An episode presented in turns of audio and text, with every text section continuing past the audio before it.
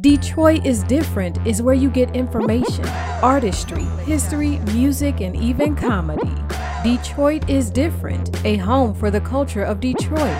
Visit online at DetroitisDifferent.com today. All right, all right. So, welcome to the State of Black Detroit 2022. This is a virtual event. Thank you so much for uh, joining us and everything that we're doing here. You know, we appreciate all the support of Detroit is different in what we've done. This is to support the community group of what Detroit is different is. My name is Kari Way Frazier. Uh, you were hearing some of my music, how a lot of people knew me in the beginning, and now people know me more so as a person that tells stories. These stories are connected to a narrative. Uh, I think that people and their journey and how they connect to different things are what connect us all. So it's very important that we have personal narratives to connect us to larger things. Those personal narratives that connect us to larger things is why Detroit is different exists. Detroit is different is a hub of many people that tell all types of stories. All these stories are for a platform, especially for Black voices to express ourselves about different things, our beliefs, our our perspectives, our points of view, and the things that are on our heart and the things that are on our mind to move us forward. And today, as we start off for January 1st, 2022, I welcome you to a State of Black Detroit address by Yusef Bunchy Shakur. We've done this before. It was years back. I can't even really remember the year. I want to say 2014. It was at Nandi's Knowledge Cafe. That was back when it was off Woodward. And uh, it was a very special event then. And now we're looking to continue this event moving forward every year annually with Yusef Bunchy Shakur. As Yusef has uh, done his different work, he's an author, he's a father, he's a community organizer, an activist. And uh, one of my friends, uh, his uh, first book, Window to My Soul, is something that's very deep, very precious, and an asset I think that you should have, especially if you have a son a young black son. This is something that you need to buy, get in their hands for them to read, and just learn his story of living here in this zone 8 neighborhood and starting off organizing with the gang zone 8 and now he organizes for families. He organizes on behalf of african people black people uh, just the community and advocating for that bringing the neighbor back to the hood you know? So now we have neighborly neighbors instead of just straight up hood neighbors uh, just due to those conditions. And when we speak about those conditions we're going to talk about black detroit.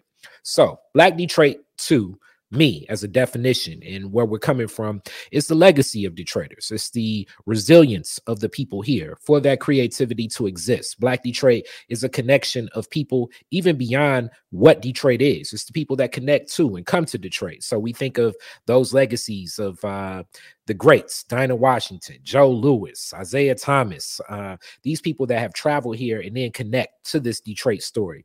Those are more celebrity folks, but then it's other people. You know, we think about Martha Jean the Queen for the voice of many people on the pulse of Detroit and many others that have connected to this story of what Detroit means. And Detroit, to me, is a place where that culture and the creativity of what Black America is has flourished and come to life uh you know you've been watching all month if you follow detroit is different. Me telling different stories and connecting different stories. Yusef bunchy shakur is the most recent. Uh many people have watched uh what we've done in in, in my headline of uh how Henry Ford is gentrifying this neighborhood right now, and uh, his perspective on that, and uh, how a family home is now being uh, planned out and urban planned away because of the efforts of Henry Ford Hospital. But that neglects what Black Detroit represents. Also, you have the story of my father, Greg Frazier. And his story connecting to the city of Detroit, uh, starting off in General Motors and then Burroughs, uh, and and then extending expanding into his own entrepreneurial journey. Uh, one of my best friends, Michael Willingham, who is going to design the Detroit is Different NFT uh, and what he does with jewelry and different design. You also had the story of Baba Malik Yakini, and uh, we went back and forth a little bit about capitalism and what exists, but more so about resources. And that's what we're going to talk about today as Yusef Bunchy Shakur will give this fruitful address. Uh, and I thank you all for definitely tuning in and catching and watching what we're going to create here. So when we think about Black Detroit, like I say, I think creativity, I think culture, and I think our people. So that's definitely community creativity, culture, community. Those are the pillars of what I think are Black Detroit. And the legacy to pass on in transition as we grow. Uh, one of the tough things is many people inside Black Detroit feel that they're trapped. They don't they don't see those opportunities. So in this address, we're going to talk about leadership. We're going to also talk about housing. We're going to talk about education, justice, economics, access to opportunity, and legacy. This is the premise of what we're talking about as we recognize this is the final day of Kwanzaa, the first fruit celebration. As a people, uh, black people here in America, it's good to recognize and think about a lot of this. So, on this day of Imani faith, the last day of Kwanzaa, we start off the year 2022, and we're talking Black Detroit. And this is going to be a legacy that continues. Please, if you have the opportunity, make sure you give to the Detroit is different community group and all of our efforts. You see everything scrolling across the bottom. You know, feel free to give to Cash App or PayPal and just support what we're doing with this vision and this mission. Thank you so much. And thank you for starting your year with us for the State of Black Detroit address. And now, with that being said, I'm going to pass over to Yusef Bunchy Shakur. That help nurture and develop a black Detroit. And I think, you know, Kari and myself didn't have a deep conversation around what's the importance of a of a black state of black Detroit address. I think that's the, the importance, the essence of this conversation. Um, I've done something similar like this, what we what we call the the state the, the state of the neighborhood address. And so as I repeated, like in times like this, so to understand Black Detroit is to take a step back. You know, as Kari acknowledged his his father, right? Um, his his father's parents. You know, as me acknowledging my grandmother Mary Mary Lee, my, my other grandmother Minnie Lee, my grandfather James and, and Walter, their their way of Alabama, Mississippi, Georgia. Many of our, our, our elders come from the South, and they began to migrate to, to the Midwest, um, Detroit particular, through the 1950s all the way up to, to the 1970s. Why? Why did they they migrate? They migrated for the for the purpose of running, escaping uh, white domination, white terrorism in the South. To only f- face it up here, um, it was a different type of white domination, the white terrorism, but it presented a, a, a economic opportunity through the many uh, factories that our parents, our grandparents began to, began to work in, and you know one of one of the topics is, is around economics, right? But to understand, like we try to get to economics and, and to unpack economics, we're talking about money. Let's just call it what it is. But if, if the money idea is not governed by love, it's not governed by care, we know as, as the, the old saying, you know, money is the root of all evil money is not evil itself. It becomes evil as a result in a capitalist society. When I say capitalist, I'm talking about an economic system that puts a premium on, on those who have the opportunity to determine what the value of something is. Everybody else is just a consumer from that from that basis on. But understanding the economics from a black perspective, as our not all of our, our, our elders, um, our family member was able to get on that that train, that bus, or fit in that car to come make it to Detroit, Michigan. So maybe our grandfather, maybe our, our, his brother and his his his uncle or someone you know came and, and they got situated. They got the working, they got the hustling and whatever they needed to do, but also in there where we've we've we've forgotten, they sent money back down south. They sent money back down south to help sustain the family, but also to create opportunities to bring the family here. So the economics was not about the individual per se. Now, granddaddy may went to the juke joint. You know, granddaddy, you know, may went went to the bar, or you know, he may have you know did a little trick and whatever. You know, who knows? But but he never, or they never, or she never took their eyes off the prize. Why? Because the money was not determined for the individual. The money was determined for, for the collective.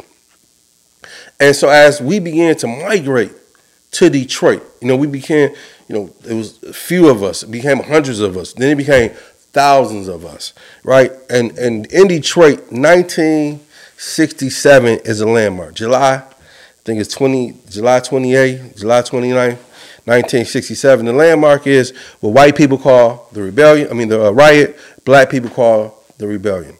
However, prior prior to this this situation that exploded in Detroit, white people began to move out of was moving slowly but surely out of black neighborhood or, or, or their neighborhoods, which was predominantly white neighborhood. A lot of people hear me talk about Zone 8. no one ever asked me, besides the fact that I was a gang member in Zone 8, one of the guys that helped start the gang Zone 8. But beyond that, why Zone 8 is so significant to me? Because the house that we live in, my mother still lives in, my grandfather bought in 1952. My grandfather bought in 1952. So again, if you know the history of being black, right, the transition of of of working for someone to working for yourself to living in someone else's house to now you're in a position to own your own house right? That was powerful for me as a little boy growing up up under those circumstances. The, the land that I, I played on, the porch that I sat on, my grandfather owned. It meant it, it meant everything to me. It gave it gave me pride. Like all pride is not bad. Like there there is such thing as good pride right? And that, and that was one aspect of it. So that's why Zone 8 is so significant to me from a legacy, from a family tradition, right? And many of us have this same type of legacy in Detroit, but the seeds, we've, we've, um, or those seeds have evaporated to the fact that you know, we're, we're selling grandma house or we sold granddaddy house because we bought into this notion of, of assimilating. And, assimilating has evaporated the roots of who we are it has evaporated the roots of who we are. So getting back, so this is the foundation, right? So 67, white folks are already developing or laying the foundation for white for white flight.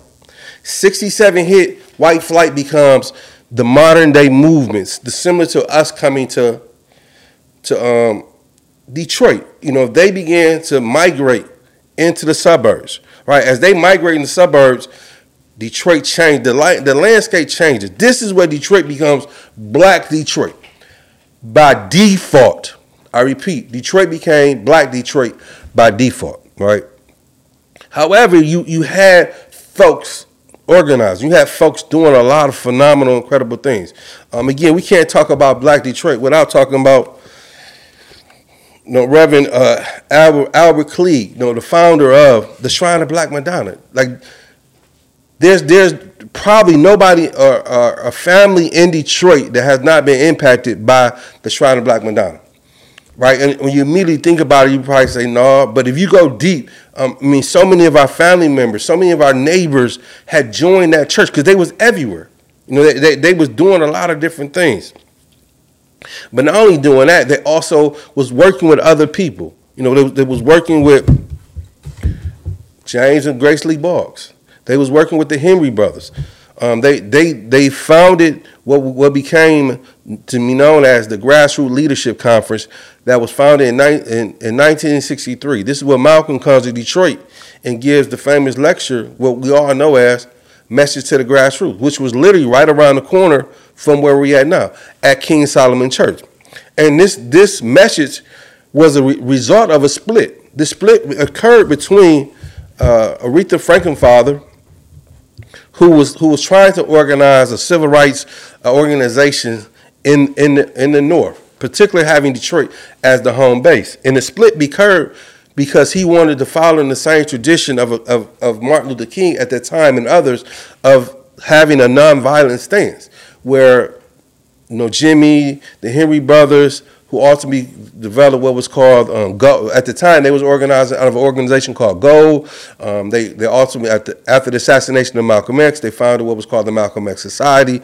And in March 30, no, March 28th, they end up helping uh, with others found what, what became known as the Republic of New Afrika here in Detroit. So you had these very revolutionary, very militant, same with what we know Reverend Cleage was very militant, right? So this split occurred. And this split was a was a temperature of a lot of folks in Detroit. But also what we when, oh, in examining that split, we see still today.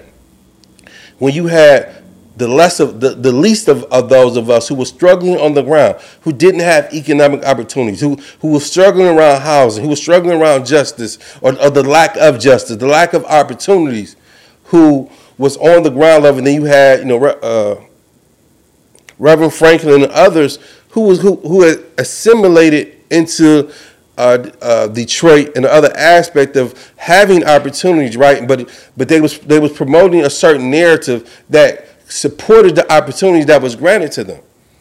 And this is so sophisticated because this is a pattern that continues to happen in the past and, and, and in the present. And also another organization again, again we can't uh, we'll be dis- remiss if we didn't mention, which was the League of Black Revolutionary Workers. You know, here's a book, um, Detroit I Do Mind Dying. And all these folks was working and or- organizing, right? And, and, many of these folks was, was at the cornerstone. And there's so many other people whose names get un, unmentioned in, in this, this type of talk, but who was at the ground level of help formulating. And more importantly, the ground level, it represented the heart and spirit of, of Detroiters, black Detroiters. And the, and the distinction is it's around the struggle, the struggle of liberation, the struggle of freedom. You know, some of us call it equality, or some of us call it uh, call it uh, equity, and, and things of that nature. Right? It's different names, but fundamentally at its at its base, it was about it was a freedom struggle. And black people and, and embraced that. Why? Because it wasn't a new struggle. It was a continuation of what we faced in in the South. It just looked different in the North because the enemy was different in terms of the, the, the clash of, of how white people thought and functioned here, here in Michigan versus how white people thought and functioned in Alabama or Mississippi, right? But this, I mean, fundamentally, this the same tactics, right? And without that understanding, we don't understand the importance of black, what many of us grow up in, a predominantly black city. This is the foundation. So coming into the 70s, these factories, jobs are no longer presenting opportunities to purchase homes, presenting opportunities to be the, the breadwinner of, of the family. But what we've lost in, in that transition of coming from the South and coming, coming to the North is the cornerstone of being black, being African. Like black and African is the same. Black and African is the same, right? And, and what I mean by that is we are, we are descendant of African people. That is that is ultimately our nationality. It doesn't make us an, an African because we wasn't, or less African because we wasn't born in Africa. Like Malcolm said, when I say Malcolm, I'm on Malcolm X. Malcolm thought he once said like, uh, you know, we hate Africa, but they love Africa, and, and the they is white people. Like they tell us not to go there, but they're there. Why? Because they continue, they continue to figure how to stay in power. They've continued to figure how to, to steal the resources out of Africa, out of certain countries, right, and, and, keep, and position themselves to oversee, right? And so when you when you connect those dots and understanding those transitions and, and those qualities of values, that thought process was what many of us call the Southern way. You know, we go down south and they man they speak to us, hey they the hospitality, and that's what I mean that. But we lost that. And we lost that in the hustle. We lost that in the struggle of trying to figure out how to how to maintain. And, and this is again where we underestimate the environment and how the environment plays such a crucial role. So, so the environment in the South made us be more nurturing, more loving, and more caring, and more thoughtful. Like poverty was never a reason to not love each other to not support each other. Poverty and racism was the reason why we did love each other, why we did support each other, why we did protect each other. Because we knew when our mothers walked down the street at a certain time that they potentially could be raped. They potentially can be beat. So either we, we, we watched them as they walked down the street or we met them somewhere. We knew that our fathers had faced their own, their own form of, of oppression, right? So there, there was never a confusion about being oppressed. There was never this oppressive dynamics where, where we're competing with each other. Um, we were still learning those dynamics, but however, we knew we all faced a level of oppression for one being black, for our ideology, for our gender, cross men and women, and uh, as well as based upon our sexuality. And so when you come in, the foundation of coming into Detroit into the 70s, and we transition to the 80s, shit has just collapsed it collapsed to the point where you know the drug trafficking comes in. The drug, you, know, you already had heroin that, that, that infiltrated the black communities, but it, it doesn't have the same impact when crack cocaine comes. You know, you know, i always said that heroin put us to sleep. When heroin put us to sleep, crack cocaine came and and and, and waking. It, it was like a Mike Tyson blow. He just knocked the shit out of us, right? But what we don't always say with crack cocaine in, in the drug trafficking period it was the new economic opportunity. You know, again, this this is where we don't we, we don't connect capitalism in a sense, and, and again, like whatever wherever you land on capitalism, I'm gonna just frame it this way: capitalism as an economic opportunity. That's what the drug trafficking became. It became an economic opportunity through heroin, through crack cocaine, right? But what we don't examine is that economic opportunity led to what? It led to further destruction of black bodies, of black minds, and black spirits. To help you understand that point, for me to, you know, growing up in the 80s and, you know, in the shadows of a YBI, Young Boys Incorporated, growing up in the 80s in the shadows of a, a, a, Chamber Brothers, you know, another on the east side, the best friends. I mean, many of these these drug black drug organizations that are that are illuminating through the streets, that are illuminating through Detroit, right? And these are these these are the Michael Jordans. These are the Oprah Winfrey's that are being placed in front of us. You like shit. I want to be like him. And to be more exact, on my corner there was Big Daddy. I wanted to be like Big Daddy, who drove a nice ass Eldorado who had who owned stores throughout the neighborhood, right? But to be like Big Daddy, I had to not give a fuck. I repeat, to be like Big Daddy, I had to not give a fuck. To sell dope, you had to not give a fuck. To rob, you had you you had not to give a fuck. That became your methodology to trying to, to pursue economic um, wealth in this country, or particularly in this city. As a result of that methodology, leads to destruction, mass destruction. That mass destruction is ultimately turned into selling dope to my best friend's mother. That mass destruction ultimately turned into tricking with my best friend's sister.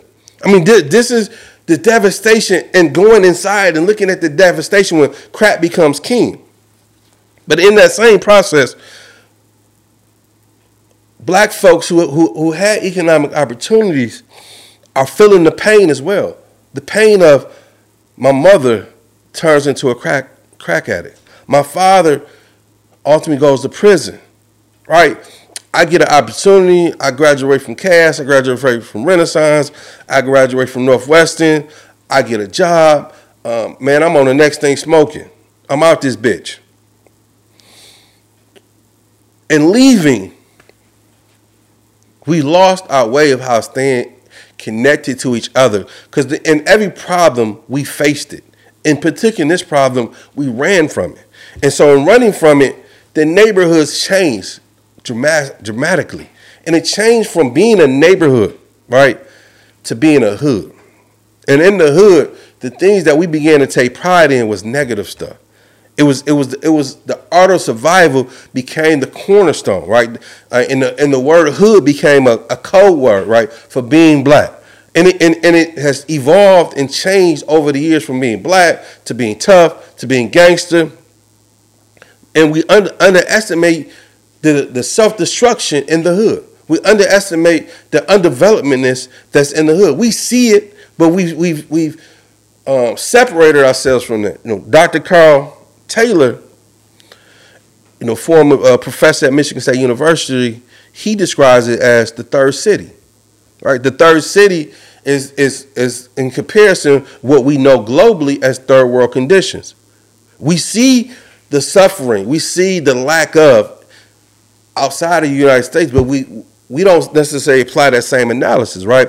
And so what I've done was taking what Carl and built on that. So Detroit as an urban city is a third city. But inside the third city, you have third world neighborhoods. Zone 8, Mack and Bewick, Linwood, right? But there's an external uh, responsibility which is lays on the, the city government, but then there's internal responsibility. Well, again, where we, where we fled, right? And I'm, I'm not condemning people for fleeing, because because the first law of nature is to take care of yourself, to take care of your family but it's, it's in that vein, in that thought process, that it became a counterbalance to being able to love each other, to support each other. Because when we had less, we did more for each other. Now that we have more, or the perception of more, we do less for each other, right? And this is where, again, connecting the dots, where education is so important. And that education, the miseducation of the Negro right? And to understand, as as I mentioned earlier, is like the individual I talked about, their leadership was different than the leadership that we see now. The leadership that we've experienced over the last 50 and 40 years. And that leadership was what, what Dr. Car- Carter G. Woodson said, a true leader is one who's not who sits on the top of the mountain, who comes par- parachutes in. A true leader is one that lives with the people, that eats with the people, that talks with the people, that walks with the people. That's what leadership looks like. That's the definition of black leadership. It has to be. Anything else than that is bullshit. Anything less than that is bullshit. You cannot serve something that you are not connected to. You cannot serve something that you not that you do not authentically love. Chokwe Lumumba once said, "If you don't love the people, you will betray the people." And we see a lot of goddamn betraying going on nowadays. We see a lot of goddamn betraying going on nowadays. And we wonder why the young the young people say, "I'm just trying to get the bag." I just want the bag. The bag has become our eyes on the prize. And so, as, as I repeated earlier, if, if our goal is to get the bag, and you're willing to do, do whatever to get the bag, what do you think the outcome will become? Is what we see in modern day present Detroit the, the lack of access to opportunities and resources is a result of this confusion, the result of chasing this bag. And so you look at you know the economic opportunities in Detroit, in particular um, in, in, in the neighborhoods or what, what we identify as hood, most of them are, are, are, are surviving off of crumbs. You know, they're surviving off check to check. It's, it's, it's, it's beyond check to check. It's, it's, it's off fumes, right? But also, then you have this ton of money that's coming in through corporations. You have this ton of money that's coming in through nonprofits. But how much of that money is getting down to the people? Not a lot of it. And this is where white supremacy as as a methodology, right? So white supremacy as a definition, it, it is being defined as a thinking disorder of European people. I repeat, White supremacy is a thinking disorder of, of white people. It is a reflection of the inferiority complex. It's nothing superior, but the supremacy is, is in terms of the, them trying to be dominant. And they position themselves to be dominant because of the they engaged in a war and they defeated us. They defeated other people and then out coming out of that war, they allow for us to participate. So you, I mean, no one can ever conquer you and give you your freedom. It doesn't. It it it, it will never be freedom. There's there's no such thing as someone giving you your freedom. You take you you take back what is yours. You earn that through battle. Because why? It brings a certain level of pride. It allows you to restore what was taken from you. And that's where again it helps us understand the destruction of the black civilization. And as so as we connect the destruction of the black civilization, we're talking about the destruction of our minds. And so so we in reclaiming our minds, we have to examine the structures that we we function in. And one particular structure is like black history. Like slavery is not black history. Slavery is American history. How black people responded to slavery is black history which was resistance, which was developing ourselves despite of. And to illustrate my point, the white Jews, they've done a great job in doing this. Malcolm X said white people can teach us a lot if we sit and we critically examine them.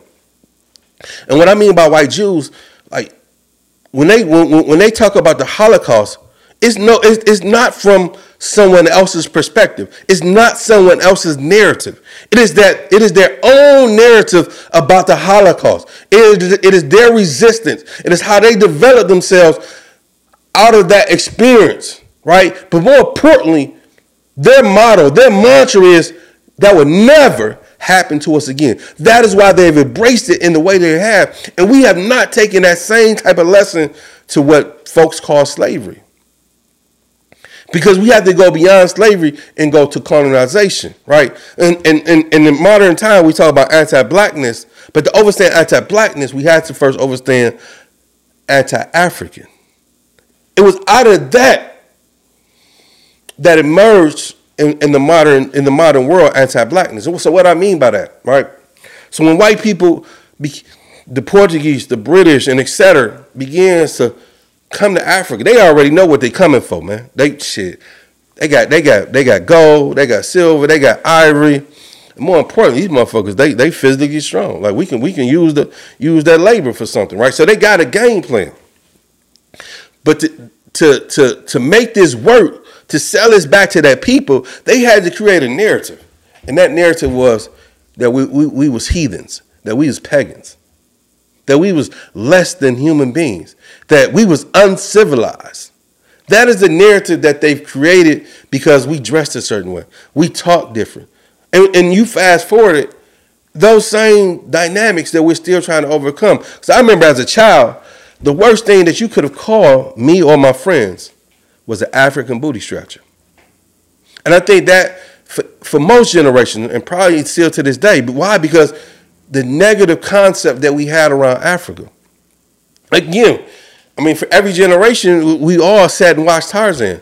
Some some white kid grows up in the African jungles and conquers the natives, the uncivilized, conquers the animals. Right? This this is the brainwashing that we go through. So fundamentally, part of the state of Black Detroit is to understand who we are as Black people connected to our African heritage, right? And once we understand that, nowhere in hell, a Mike Duggan becomes the mayor of Black Detroit.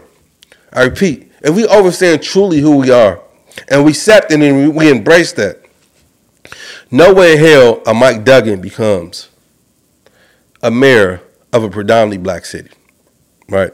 I remember, you know, when he first ran and won, I, I joked, or I made the statement, which was a joke. I'm gonna move to Livonia and run for mayor. It didn't matter if it was white, if it was black, if it was purple. Everybody laughed. Everybody laughed. Why did they laugh? Because there was a form of anti-blackness. And that form of anti-blackness is no way, no way in hell will a black man, a black woman, a black LGBTQ person, no black child, no black anything, whatever, whatever have the opportunity or the right to, you know, you can run, but you will never be elected as a mayor of Livonia. And I, and I get it for black folks, we've never taken that position wholeheartedly where we hate white people. But we have to take the position, particularly when you when you look at a Duggan who comes out of being a, a, a prosecutor. You know, he represents white corporations. He represents a different level of, of an interest. He didn't homegrown come out of out of out of black bottom or, or, nothing like that. So it can allow us to even consider it. And and this is where like this social justice uh, language, this social justice la- la- landscape. So I mean, you even having in Detroit, you have social justice organization gentrifying in black communities. I repeat, you have social justice organization gentrifying in black communities. They're, they're, they're knocking us off by hiring a few of us and putting us in, in, in positions but the, the philosophy, the ideology, and whatnot is controlled and manipulated by, by, by white people, right? And what we have to do is we have to sit down, we have to close our ranks. We have to have deeper conversations because all these things are a tool. And how do we use these tools to be able to manifest our liberation? How do we manifest to creating and sustaining? Because, I mean, at the end of the day, if we don't change the landscape in, in poor black Detroit, in the in the black neighborhoods, nothing nothing else will matter, right? And so we have to ask ourselves why why are we not working more closely together in in in 2022? Like we all know each other, we all cool, we we we talk shit, we make phone calls, and a lot of it is only when we need each other. Right. What what what happened to what the mandate of working together where we where we have a common foe, we have a common a common understanding around some common values and and and this because this is what like capitalism is more is more than just an economic philosophy. It is, it is a lifestyle. It is a lifestyle that we've taken where again um, it feeds our ego. Again, when you talk about oppressed people, you know, Chairman Fred Hampton Jr. talked about it very clearly. Where he said to be oppressed is to feel ashamed. And um, you know, to, to, to make my point, you know, think of back when you was a child when you had to run where you know, the hand-me-downs, the, the, clothes that was passed down from your big brother or your big sister, you know, that was passed down, or you went you went to the, the mom and pop shop instead of Jesse uh, J.C. Penney's, or or you may move it up to Kingsway, right? You know, when there, when there was a Kingsway and go and get some clothes versus when Foot Locker came out, right? This this impacts the human spirit, and we're still we're still held captive to that to this day, and we have no ability to structure what. Or, I mean we, we have not developed the structure of what leadership looks like. We have not developed what values look like. So people just can't because you, you go to a protest and tomorrow you're you're activist. You go to a protest and tomorrow you're you're a leader. Like that cannot be the standard. We have to create more opportunities to be able to train, be able to be able to develop, to be able to question, be to be able to um, assess individuals to versus just parachuting in and determining what things are in our community. Because if we don't do that, we're going to continue to be uh, scattered, right? We, we have to stop allowing folks to persuade us into saying, uh, putting all our eggs into the basket of voting. Like voting is all, like our ancestors didn't die for the right to vote. I repeat, our ancestors didn't die for the right to vote. Our ancestors died for the right to be free. And they saw voting as a tool in, in that opportunity, right? And we have to examine how we how we've engaged in that process. I'm not saying we shouldn't engage, engage in it. I'm saying we have to create a philosophy. We have to create a methodology. We have to create a strategy of how we want political change through uh, uh, engaging electoral politics. Because now you you have indi- indi- or you we've always had individuals for the most part who come in who come in and say, I want your vote. Will you vote for me? I'll do this and I'll do that. And we vote for them. And we vote for them, we vote for them. And when they get in, they do the opposite. Because one, we, we have not created a, a tangible accountability between them and us. But on the other hand, there's accountability between them and the corporations that they're supporting. To be more exact, the white corporation. So again, these are the things that we have to examine, right? Um, Mayor Coleman Young, we all love him. We all adore him. But rarely do I hear people criticize Coleman. And, and there's a lot of criticism that he deserves. I mean, one, like when we talk about the tax abatement, right? Coleman Young helped usher the tax abatement that, that we see nowadays in the city of Detroit. But you know, putting that in context, right? To Coleman Young becomes the first the first uh, mayor in the city of Detroit, becomes the second mayor, black mayor in the state of Michigan between uh, after Art, Art Blackwell and, and Highland Park.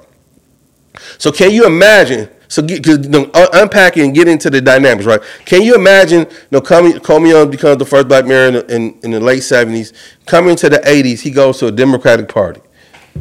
We'll we'll we'll we'll, we'll uh, safely assume and say at that time, and we'll say by by eighty three, he's at a conference, a Democratic conference. There's probably about 20, 20 other black politicians. Everybody else is white. I repeat, every other politician in this room is white. Do you think because they're so-called Democrats, are they truly and really different than the Republicans? Right? So Coleman Young and others are left to deal deal uh, or play the cards that was that was dealt with them, dealt the hand that was dealt to him. I mean, again, this is the context that we don't have. We don't we don't examine, but we just get happy that we, oh we elected Coleman Young. You know, Coleman Young would say motherfucker. You know, come. You know, he he he was uh, a very charismatic. He was a very popular people's type of person. He comes out of Black Bottom. He he had all the things right, but what was missing?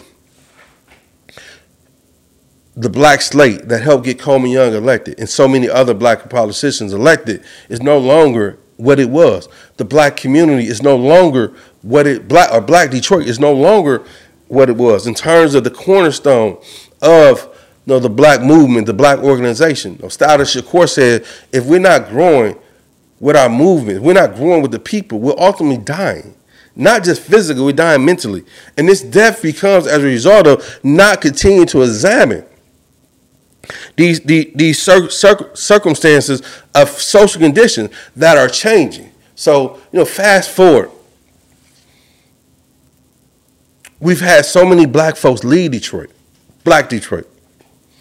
Nowadays, I mean, and I'm talking about the hood. And what's crazy, you got more white people living in the hood than you than you have of so-called educated black folks, so-called uh, you know black folks who have good jobs, and we have to we have to examine that situation. I understand it. I mean, some of it's a level of assimilation, and some of it is so much pain, it's so much trauma that can that comes with walking down Ferry Park, that comes with walking down Linwood, that comes with walking down Mack and Bewick, that it make you cry. But we cannot heal what we're not afraid to confront. We ha- it's okay to love black people. It's okay to be black. It's okay to love us. It's okay to be who we are. I mean, I'm not saying be so black that you black yourself out. Repeat, I'm not saying you be so black that you black yourself out. I'm saying that you be so black that you love your black self, that you love your, your black brother, your black sister. You love the, the black person who, who may have a different sexuality than you, right? You love, like, is there's no way in hell when you come back to the black neighborhoods, what we now know as black hoods, like this cannot be the norm. the self destruction so many abandoned schools in these black neighborhoods. You know, we all should have a, a, a psychological examination of our minds because what it, it will help us realize the impact of, of what we see and what we experience, the internal scars that's on our hearts that we carry, individually and collectively. So for us to move forward uh, liberation, I mean, uh, from a leadership standpoint, to be able to achieve the type of justice, to be able to build the type of uh, access to opportunities, to even to, to, to maneuver economics, right? I mean, so to understand those things, we have to have a collective framework. We have to have a collective value system. This does not mean that we all have to like each other. This does not mean that we all have to go to the parties and drink together. No, what this means is that it creates a standard, it creates a criteria for accountability and how we move. No longer can individuals, a big, you know, the big black man that's charismatic, that's six fold, uh, you know, talking good, looking good, cannot no longer just come in and tell us what the fuck we think we want to hear. That shit doesn't work. The the black woman that, that comes in who has a degree from the, from the University of Michigan or, or Wayne State or wherever can't just come in talking all educated and just, just sell us a fucking dream. The black LGBTQ person just come in can't just can't come in and say I suffer because I'm black LGBTQ that have have a right to be to move up to the the, uh, the top of the food chain. No, we have to create a criteria that governs black bodies whether you're a black man, whether you're a black woman, whether you're a, black LGBTQ or you're a black child, and how we function within co- collectively. And to, to zero in, like we have this buy black campaign. Theoretically, it makes sense. But practically, many of us question that. You know, again, if, if you come to, to the to Mama Cool House and you're just purchasing from here and, and there's no matrix or there's no system put in place that this money is going back into the black community. It's going back into black families. So we just assume by supporting a black business that it that it benefits or the money uh, recycles without the commitment or developing a system for that. Like we, we can't make that type of assumption in today's time. We have to demand more of ourselves. We cannot continue to exclude our political framework, our economic thought process, our social behavior and putting them in individual boxes. That, that is not the African way. We're a communal people. We're communal. That's, that's how we function. So we have to function that way economically, politically, socially, educationally, culturally. But to do that, we have to understand who we are. So the question, as we get close to wrapping this up, is what are you reading? Like, what are you studying to be able to understand how to be black? Like one of the most powerful books that I read was enemy class of the racists. You know, this brother, I believe, you know, he was born here in Detroit, Haki Madhubuti. And what was so powerful about this book, he, he, he examines, you know, the black perspective from black, from, from black lives and the ability to be able to define who our enemy is, whether, whether it was a white person or a black person. Because black people can be our enemy. But we had to develop a system. How do we deal with our enemy? And fundamentally around economics. Like everybody and mama got to go fund me up now. Everybody, everybody and mama try to raise money. Why? Because money is a tool. We all need money. But I, the question is, and it's been a question that we all been trying to figure out: Can we bring ten people together? Can we bring 20 people together? Can we bring 100 people together that say for a year we're going to donate whatever I can and create create a, a, a, a, a fund? Because fundamentally, if we're not funding our own organization, we're not funding our own change, we're always, we're always going to be defeated. Why? Because those who control the money will ultimately determine the process. Those who control the money will ultimately determine the process, right? So this is the myth of the black dollar. Because the myth of the black dollar, we're going to realize the black dollar is nothing but a consumer dollar, right? None of us are sitting around with, with, with a big bank. But can, can we shift and transform? Absolutely. We have to sit at the table and, and commit ourselves, and we have to transform our thinking, transform our values. So, again, we're going to support this black business, but this black business is going to support the black community. We're gonna we're gonna take wherever we work at. We're gonna commit to to creating a fund for supporting Black people. Because fundamentally, right now, as I opened up, you know, we're in the worst of times. But the worst of times have always been the best of times for us because we it, it made us raise, rise to the occasion to love each other, to support each other.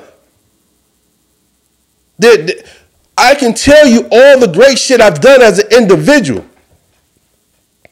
in Black Detroit. But it don't mean shit. Why? Because it's an individual. It means greater when we can bring our, our, our accomplishments together, when we can work to accomplish things together. Again, I know I can be rough around the edges. I know I can be narrow minded at times. I know I can be bullheaded at times. I see a shit a certain way, right? And, I, and I've reconciled and resolved a lot of those things because at the end of the day, that's what transformation is about. But there, there's a value system that I, that I uphold. And I think people find that complicated because it makes them question their own value system. Money would never determine our relationship. Money would never determine my relationship to black people how you love and how you respond and how you're educating yourself and how you're committed to black people always determine how we operate and relate to each other. That's what's important to me, right? I don't need to be the leader of shit. Why? Because I'm I know my mission is to be a servant. I'm I'm I'm content in my heart to be the leader of who I am, to be the leader of my family, to be the leader to provide for my son, to be a leader, to be an example for my community. That's what leadership in, in that sense means to me, but also understand accountability to my community. To building in those things where Yusef is just no longer just a thumb. He's just no longer just a wild individual, just out doing whatever he wants to. That's the perception. But the reality, Yusef is tied to a community. That's why we named the the, the house at the Mama Kur. We have and we, and we engage other people to help in this process.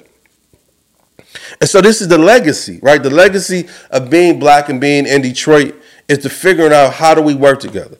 How do we uh, produce politicians that's going to be committed to black Detroit, to black the black folks unapologetically?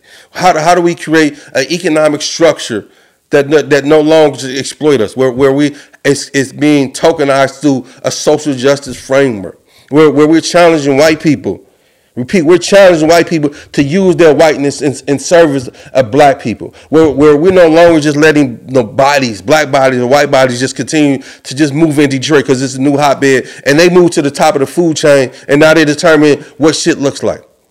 You know, we're, we're, we're challenging the old guard. The old guard of motherfuckers that's been in leadership positions 30, 40, 50 years.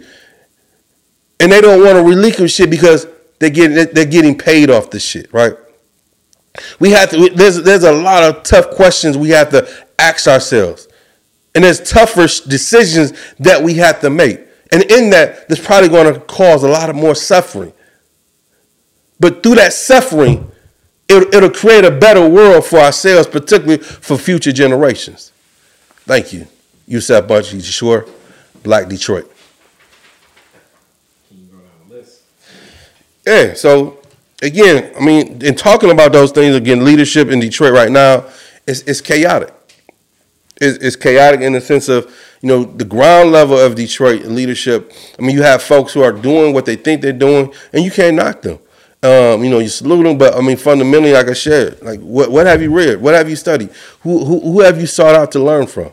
You know, just just instead of just showing up. So again, housing. We know housing has always been a problem. It's more of a problem now. I Um, again, as and that's tied to economics. More importantly, it's tied to opportunities. And so all the, all these things are. Without having those things, it, it escapes justice. Justice can't cannot occur. But to uh, get to get to access to all these to, to the opportunities, to re, reframing the, the economics, to achieving justice, to, to having education, to establishing housing, to building leadership, we have to overstand our legacy. And that's what I've been talking about: the legacy being black, the legacy of our, our elders, um, but also like we. The goal is not to try to be our grandparents. The goal is not to be try to be those who came before us, but to learn, and but also we have to have a commitment to Black Detroit unapologetically. And, and that's what's missing. But we just can't have people just come up, up, up here like when they shout Black Power. Like, uh, you uh, raise your hands. What what does Black Power mean? Raise your hand. What what do you do? You live in Black Detroit? What what neighborhood do you represent? What community? You know, you just can't just parachute in. You know, motherfuckers just can't get get in front of us. You know, talking pretty and sounding all educational, intellectual, but empty than a motherfucker around values, empty than a motherfucker around love, empty than a motherfucker around commitment, empty than a motherfucker around dedication. That, that, that, that is actually afraid of the people. You cannot love and serve the people you're afraid of. You cannot be a puppet for the establishment. I'm not saying we can't have a working relationship, though, but it has to be on the terms of those who have the least of. It has to be best uh, based based upon this fundamental question that I just um, you know came across a book I was reading. I'm re- currently reading about the Institute of Black uh, of the Black World, and they asked this question: Is it in the interest of Black people? And whatever we do, we have to ask that question: Is it in the interest of Black people? But we have to go deeper because again, some of us so slick we can answer very sophisticatedly what what people are you connected to? What neighborhood are you connected to? What other organization? This is part of the, the new demand. You no longer can just work by yourself. You no longer just be egotistic um, and, and, just running out here just saying we doing this. No, we we we we doing the work we have to define these things. We have to, this is how we create the accountability to be able to reshape and redefine and move ourselves where we, where we can address the housing conditions and where people are, are losing their houses every day. And as they're losing their houses, others are coming and buying it for dirt cheap. And so this again, this is tied to economics. Um, as you and I was talking yesterday, Kari, and there, there there's no banks that's going to ultimately know, give me, you and I a loan. No, they might give us one today, but you know, 10, 5, 6 years ago, they was they wasn't giving us loans, and there's a lot of us who who are still not given the opportunity to get that right. So why are we not creating those things? Again, if that's a problem, the solution is we we save our money up. We we we contribute to that, right? But get, that has to we has to we have to address the self hatred in ourselves to address these issues of leadership, of housing, of education, of justice, economics, access to opportunity. And it comes out of our legacy. And more importantly, we have to examine these social justice organizations. We have to hold them more accountable. We have to demand more of them. They just can't come in and tell us what, what they what they want to what we want to hear. Because in these organizations, they they put individuals that look like us that but are, don't relate to us, don't have the commitment and the passion. We're now become exploited. So it goes back to our legacy to be able to achieve and put the Black Detroit in the position that it needs to be. All right, so now I'm gonna just shoot some questions your way uh, related to this. Um, you spoke on leadership and housing. Uh, what role does education play in Black Detroit today? moving forward uh, as we think about everything that's happening with the students? What role does that play? I mean, first of all, we have to unpack that. And I'll be quick and brief. In unpacking that, there's two forms of education there's the external education, then there's the um, internal education. Anybody get a chance, Google or go to YouTube and Google Dr. Bobby E. Wright. He wrote this book, the psychopathic racial personality, and there there's a, he, um, the brothers with the ancestors now. But in this in this this lecture he does he he, he talks about prior to him going off to college. And college became a tool. He received his first education. As they say, you receive your first education from your home. So, and we know the dynamics in our homes are fucked up, in a lot of them. So again, like we have freedom schools. We have to create those new opportunities to be able to re-educate our minds. Like so, if you educate me, if, if, if I don't know who I am, I go off to Wayne State. I go off to U of D Mercy. I go off to Michigan State. I go off to University of Michigan. When I come out of those institutions, what interest you think I'm going to serve? I'm going to serve the interest, the interest of what that institution has cultivated in me through that education. So if I don't have a black education to be able to take that other education that I'm giving to know how to wield that into serving black people, I become a puppet and a pawn against my own without even realizing. To, to give an example, I have a degree from Lane Community College. I have a degree from the University of Michigan Dearborn. I have a degree from the University of Michigan, Ann Arbor, and I'm currently working on my PhD. But prior to any of that, I've had my first degree in black education, which has taught me how to use all those other degrees to serve black people. All right, in that same zone, uh, the next question I have justice. Where does justice stand today when we are thinking of what's happening with black Detroit? I mean, we have to be careful. And what I mean by that, we had to define justice from a, from a radical and revolutionary standpoint because we, we're suffering from what W. E. Du Bois talked about or wrote, wrote about this double consciousness of being trying to be American, being African, or being black. So, give an example in in the Floyd, uh, was it Floyd? Uh, George, Floyd. George Floyd. The individual was convicted, right? And we, we, we're celebrating that. Why are we celebrating that? Because so many others have not been convicted.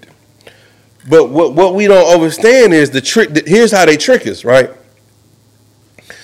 they they convicted him, but how many others of us that will be convicted later on? And so this is the, the slippery slope, right? Because because ultimately those of us who are in the abolitionist work of anti-prisons, anti-police, now because of the pain and the hurt and that we want some form of justice. Like we have to truly define justice, not just based upon emotionalism, not just based upon uh, revenge. Justice has to be radical. Justice has to be transformative. Justice has to be about serving, along with also accountability. All right, we we spoke a little bit on justice, and you've already touched on economics, but. Um, when we think of economics today, in the black community moving in 2022, what consciousness is best to have when we think about sharing? Because the resources of economics, as you talked about money, uh, usually controls who who will uh, we we submit to that. But um, what other resources should we be looking for to pull from, to build on, to to build upon in Black Detroit, so that we can sustain our own communities? Built from that Kuji Kujichagulia of self determination? That's a great question. And part of that is here's another book, Collective Courage. In this book, it talks about cooperative economics. It has been a lesson, it has been a, it has been a lived experience of black people. As I repeated earlier, we are a communal people. There's, there's, so let's, let's, so let's take the, the concepts that so many of us has embraced. Entrepreneur, entrepreneurship, right? So, which means you have a business, I have a business. By, by the definition of it, we're, we're in competition of each other. Why? Because you're trying to survive your business, I'm trying to survive my business. But when we take entrepreneurship and we, we put it in a, in a cooperative bucket, repeat the key word cooperative, meaning that we have to be uh, cooperative with each other. But this goes back to what I talked about earlier. The va- what are the values going to determine? It just it just can't be about money. Because again, if it's about money, what we know historically, we ultimately fall out. Why? Because at some point, you know, your pie may be bigger than my pie. And this is what values addresses the greed need, the greed in us. This is what values addresses the ego in us. And so, so, and part of this, we have to fundamentally, like, like there, there's this concept of, so just hypothetically, there, there's, uh, there's people who are doing work around houses. Like you have your house with the Detroit's different. I have the Mama Cool house. Quasi has the um, the garage and the shed, right? A couple other people. And we're all uniquely different. And we created a banner for us to work together, how to coexist. We're creating a collective co- uh, calendar. We're, we're, collectively fundraising. We're co- uh, and we, we collectively the money. So the the social capital, the political mindset that I bring, right? Is one section. Then what you bring, it it it, it builds up. What Quasi bring, it builds up. What and such, it builds up. Right? It it it magnifies our power. There's no such thing as an individual power in in, in a global in a, in a struggle that we have. And so, economically wise, we've we, again it's tied to our social, it's tied to our education, but also what happens is we end up trying to duplicate the same work. And sometimes that is not bad. But if it doesn't have a strategy, if it's not governed by a methodology for a particular reason, this is where it becomes bad. Because uh, again, you have forces on the outside determining how how our movements, how our business should look. Why? Because we're not funding it. And more importantly, we don't have a perspective about being black. We we we compromise that. Well, I'm black, but I think I want to help other people. I'm you can have that, but first and foremost, we have to help ourselves. We have to get us together, right? Because every other every other people do it. Like we all question, like why why is there so many Arabs or Middle Eastern people that own business, run businesses in the black community, where you don't see this in black in, in, in their community. Right? There's something, it's more about, it's, it's, it's, it's not just about economics. It's, it's about a culture. It's, it is about a lifestyle. They're not going to allow that to happen. It doesn't mean that they don't like us. They, they, they're protecting their borders. We have to protect our own borders and being able to create an environment that's saying a value in black life and value in black money that is beyond economics, that is willing economics to serve black people. So, so part of these institutions, institutions are not made for black people to, or people to serve them. Institutions are made to serve black people. The same with ideology. Ideology is not developed to serve or for people to serve it. It's for folk, for it to serve people. And so these are things that we have to come back to the drawing board to question to get a deeper understanding of. All right, and uh, you, spoke on this, but before we get into the last two, because I think the last two are th- points I really want you to drive home: leadership. And we see in the in the comments a lot of people saying uh, poverty pimps. Uh, we see comments cooperative economics and imperialism can't exist in the same space. Uh, different people dropping gems and uh, definitely appreciating what has been given uh, for freedom fighters. And just speaking on freedom fighters, mm-hmm. the role of leadership and the role of of leading a community of our people in Black Detroit today. Uh, what what does that look like? What does that feel like? Uh, what what are the things that a person that wants to step into a leadership position in our community of Black Detroit should be cognizant of? How should they be paying attention to the pulse of the people, and then keeping healthy in their mind, their heart, their spirit? what what is that? What what what is that essence that that leader should have, and also how uh, in leadership are they submitting to the will of the people? So to submit to the will of the people is to understand that you're part of the people. To submit to the will of the people is to understand that you're a part of the people, that you're a product of the people. To get to go even deeper, right? The issues that we're that we're wrestling with, that we're trying to solve, we're a product of. We're we're, we're a product of poverty. Right, and, and, and I need to uh, detour just a minute. I remember um, seeing in a commercial where LeBron James says he comes from uh, humble beginnings. And there's there's many of us who, who take that same concept, right? Because we come from poverty that made us humble. Fuck no, that's that's a that's a backwards thinking. It's nothing about poverty that makes you humble. Poverty is is is attack on your your humanity because one we have not been taught to be able to attach like poverty is man made poverty is woman made poverty does it just doesn't exist out of the thin air. It's created for a particular reason and is attached with black people as a form of anti-blackness. Right? The humbleness comes out of the ability to love each other. The humbleness comes out of the ability to, okay, I don't have nothing, but I'm gonna share my I'm gonna share with my brother. I'm gonna share with my sister. I'm gonna share with my friend. I mean, you know, I know when I came up, there was a rule. If you didn't have enough to to share with nobody, you didn't give. Why? Because you didn't you you didn't want to create a discomfort. You didn't want to have somebody feel less than. I remember when I'm growing up again, those are my my homies who didn't have, and those of us who fortunately may have had a little more. I would go home and take out of my refrigerator to give, or my homie, you know, he couldn't you know, stay at home that night. Hey, I sneak sneak him in. He's sleeping in my room. I mean, these, again, these are the methods, uh, these are the strategies. This is the love that we have for each other. We're, we're figuring other ways out. And, and this is where, like, so many of us are running from the problems.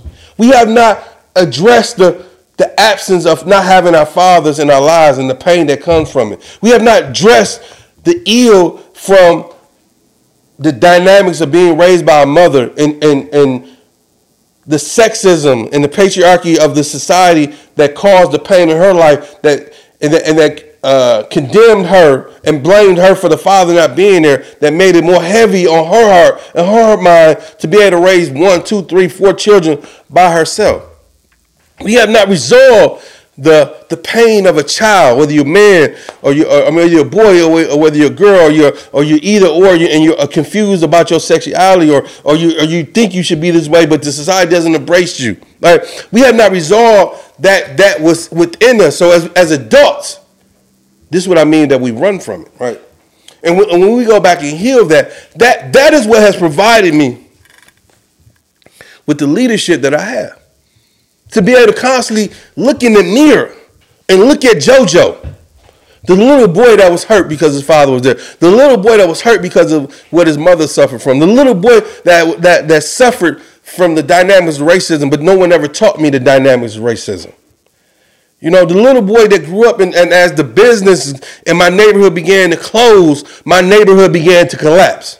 The little boy that joined the gang because I didn't have I didn't feel like I had a family at home, so I found a family in the streets. And when I found a family in the streets, the older guys took advantage of me. Physically, mentally, spiritually. Not only me, my homeboys. Took advantage of the homegirls. This is a recycled behavior that has a root in genocide. I mean, in self-hatred that is perpetuating the genocide. And so going back to Dr. Bobby E. Wright, he developed a term Mentacide. Mentacide means the deliberate destruction of a group of people's mind. And once we, we seize our mind, we know how to connect with people. But to connect with people, like those who, those who I truly look up to, Malcolm X, Achokwe Lumumba, right? I mean, I think those individuals, and, and, and, mind you, they wasn't complete. They were still a work in progress. But I think they, if we examine their lives, and uh, Ella Baker, uh, Fannie Lou Hamer, right? Um, uh, uh, uh, Audre Lorde, right? When we examine these individuals, we, we see leadership, but we see their leadership is resulting in loving the people. No, Bunchy Carter, another example. He said, my, my judgment of, of, of in, uh, recruiting you was determined by how much love that you have for the people. So as, as an organizer, your love came out of you come from that environment. If you come from that, again, Kari, why, why, why would I send you on Tireman and you off Davidson? Go on Davidson, bro. You know all the people. You know the liquor stores. You know the gas station owners. You know the, the, the, little homies over there. Go organize that. And then as you get, get experience, now, now we'll send you on time. Now you have a model. Now you have a framework that you can go do. And that's every like people who reach out to me, like, how, how can I duplicate this in my neighborhood? Well, come and get a taste of it. See how, because it, it's, it's more than just, you know, of, of, of buying backpacks. Because in the, in the early process, the first event, major event that, that I helped organize which which ultimately turned into the back the backpack event was a school drive. You know, we only got like 20, 30 people that came out. We only had like 20 or 30 people that came out. I was discouraged. I was hurt because again, you know, you think people gonna come out in, in grows, but sitting through that pain, sitting through that hurt, and realizing like people, they knew me as JoJo, they didn't know me as Yusef. But now, people can't even. Some of people can't even pronounce my name, but they talk about the backpack event. They talk about the Mama Cool House. They can talk about the Urban Network right? And, and, and, vice versa, because the work is when we make the work about our individual selves. See, that's a failure in our leadership. We have too many so-called leaders. I repeat, so-called leaders, where the work is about themselves. That's what capitalism does. But also, we, we have to stop of being so quick to call somebody a leader. Like, because the definition that we're giving as a leader may not be your definition. But again, if you sit there and you examine the history of individuals, their, their flaws, the good, I mean, like Elijah Muhammad. Like, okay, Elijah Muhammad, he, he had a thing for, for, for girls, for women. It doesn't take away from all the other stuff he did, right? But I can't exclude that. So for myself, I had to I had to look at myself as a man. How do, how do I address that in myself, but also address it in the sense of I may be good looking and I may be educated, but also the dynamics of what I do make me more attractive. How do I sit in that power that I, that I hold? That women may find me even more attractive. And, and I failed. I failed a lot in that situation because no one taught me how to do. It. I had to figure that out on my own. And figuring that out on my own, I had to realize the power that I had as a result of that right? And how would I use that power? And we see that every day. So, so like when I was in prison, every guy in prison is not reading for transformation. There's some guys reading for manipulation. I repeat, not every guy's reading for transformation. Some guys are reading for, for manipulation. The same shit that we see in politicians, right? Because they saw it as a form of power. The fact that most guys on, on, the, on the yard was ignorant. And ignorant is not a bad thing. Ignorant only means not to know. But many of us make ignorance a way of life. So the ability to sit here and read this book and read that book, or more importantly, some of the most favorite books, The Art of War, Deception of Power, you know, um, th- those books, those very manipulative books where now you position yourself and things. And uh, as we think about this in leadership, you spoke to it but also your name, your namesake, mm-hmm. Yusef Bunchy Shakur. Right.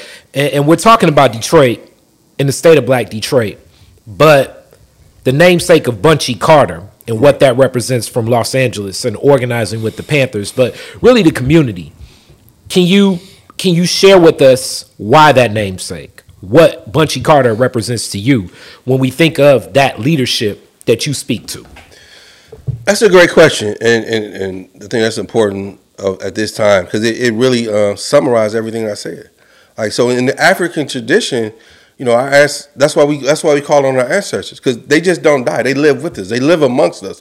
We call their names. So, and, and selected name Bunchy was to to see Bunchy continue to live, and he does in other spaces, but also to do my part.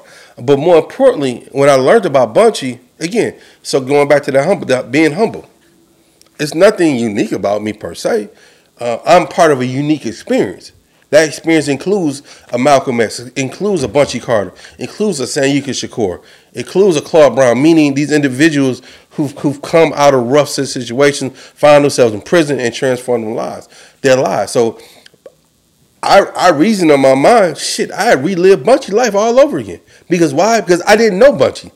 I didn't know the opportunity to transform my life how Bunchy did. So I I was already on that path. I was already transforming myself. So this this took it to another level. But also as my father taught me, when we take on a, a new name, every time you hear your name, you hear the meaning of your name. There's the part of the accountability, personal to myself. So when I'm out here, you said Bunchy Shakur, it means something. How it's a reputation to that name. That I, I don't want bullshit to be associated with that name. I want love. I want passion. I want commitment. But also part of my name, my whole name means honorable soldier, thankful to God. Right? But also again, so like Bunchy represents the LA Panthers, but Shakur represents the East Coast Panthers, the, the Shakur tribe, uh, Assata Shakur, Lumumba Shakur, Zayd Shakur, Mutulu Shakur. And their father, uh, Saladin Shakur, right? So, and people ask me all the time, like when I hear the name Shakur, like, are you are you kin to Tupac? Like, not not physically, not by blood wise, but we, we're kin and struggle wise. Because again, that name we all adopted or took, are taking that name as a commitment, as a, as a sacrifice to understanding that we're sacrificing who we was to be who we are to fight for the liberation of black people. So that's when you know combining that, but more importantly, like Bunchy was a bad bad mama jamma. I mean, I'm not trying to be Bunchy, but I'm being Bunchy in my own way. You know, combining like there's there's a lot of similarities, and again, being humble, like being the humility of it, is like I'm walking in his footsteps, and I'm creating a pathway by connecting those dots.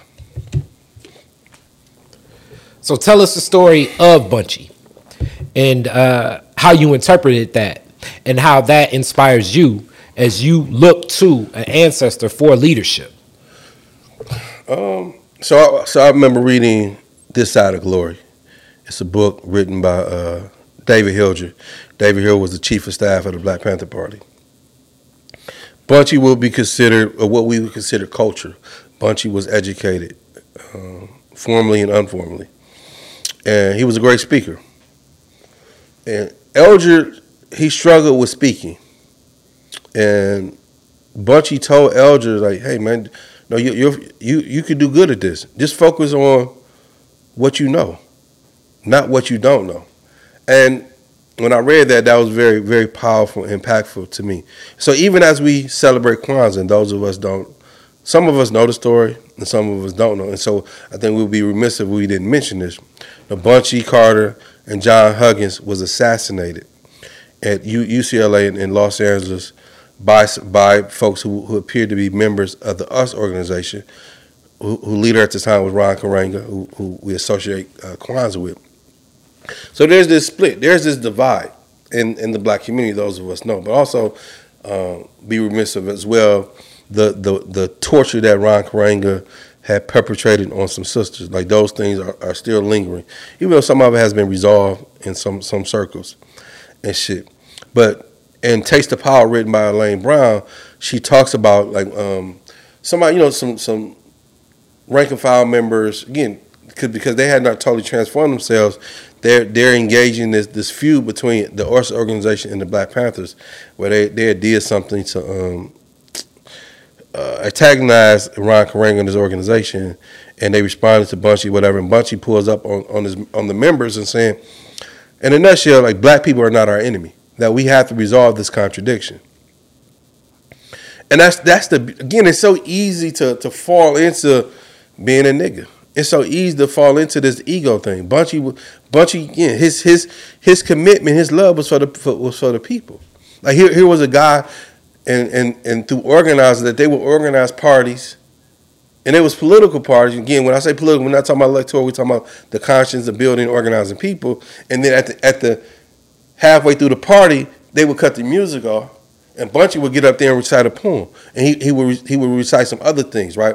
So instead of trying to impose the ideology and the practice of the Black Panther Party, he used the party as a way to introduce it. And I just conclude this, man. Uh, I remember reading somewhere where it, where it said that all all the women wanted Bunchy and all the men wanted to be like Bunchy. He was a powerful brother. All right. All right, and before we get to the last two, I definitely want to touch back on housing. Uh, we had something very powerful this week leading up to this. Um, you touched a little bit on this. Uh, gentrification seems to be a topic that talks about uh, that that that has become a sexier topic, more discussed as time goes on. Uh, what exists, and you definitely gave a great context leading into this and, and starting the speech. What is housing? And, and really, what does residency look like for Black Detroit right now? For the families, for the people looking to start families, uh, and then let's expand, let's ex- expand even housing to land itself, even for people that want to run businesses or community centers or or just have spaces to share. Right. What's the importance of that 2022 right now for Black Detroit? So just building off what I, I said in the beginning, there's you know, like four houses that has been a cornerstone of my life. Uh, there was a house on Elmhurst between Livernois and, and I-96. All my all my grandmothers and her brothers and sisters, like that was that first house. You know, they lived they lived in right around the corner on Tuxedo between the same area. My grandfather owned that house. He still he still owns. He still lives there today. My auntie, um, she when she got old enough and started her family, she moved off on on Indiana in Puritan. My cousin still owns that house, and then the house here on Ferry Park. Like so, ownership of houses is always, when I think back, has always been part of my life. It's always been instrumental, and I think in all of our lives, right? We've gotten away from because of this. What like oppression, and, and it's so slick that you get you get a you get a good job or you get what you think is a good job, and you shift. You lose. We we lost our our connection to our struggle. We've lost a connection to our legacy. That's a, that's a legacy. That that's like you can't learn that in school. You learned that right from your family. You learned that from your grandmother and your, your uncle, and the importance of, of, of holding on. And it's something in our minds that has tricked us to. I'd rather live in an apartment. You know, I'd rather live in these these new fancy places that, that I don't own. Again, and this is where, you know, versus owning a, a thirty thousand dollar car that runs well to trying to own a hundred thousand dollar car that you're paying a note on, and it makes you look a certain way. So it comes back to self worth. Like we're we're trying to have our self worth tied to material things. I mean, even like going to the drug the drug trade, right? You have a guy who who invested hundreds of thousand dollars in a car, but don't even own the house that he live in. Don't even own the house that he lives in. Because again he lost that that education. So again when land is essential to freedom. You know malcolm taught us land is essential to self-determination. Land is essential to independence. Like land is the only thing they, they're not making more of. Right? And and so what they've done they've tricked us out of it because we've lost and we devalue the importance of land. And but then there's a few of us doing who still understand it, but they're doing it from an individual standpoint. They're not doing it from a collective. Like so, like people are telling me, like, man, why you about all this stuff? Because again, I don't want to. I'm not trying to be the man. I'm trying to be part of a process. Because fundamentally, if you own everything, that means you again. That's the problem with the with the king situation. Like everybody has to look up to the king. No, he he or she. But ultimately, somebody wants to knock the king off because somebody wants to be the next king. So I mean, housing is part of that that philosophy of oh, helping us understand. It, it, it is the cornerstone of our peace. It is the cornerstone of our tranquility. It is the cornerstone of our liberation. The housing also has to transition to the ideology of understanding it is the foundation for a family. It is the foundation for building something. And so if we don't have that, we have what we have now scatteredness, confusion. Every man, every woman, every person for themselves.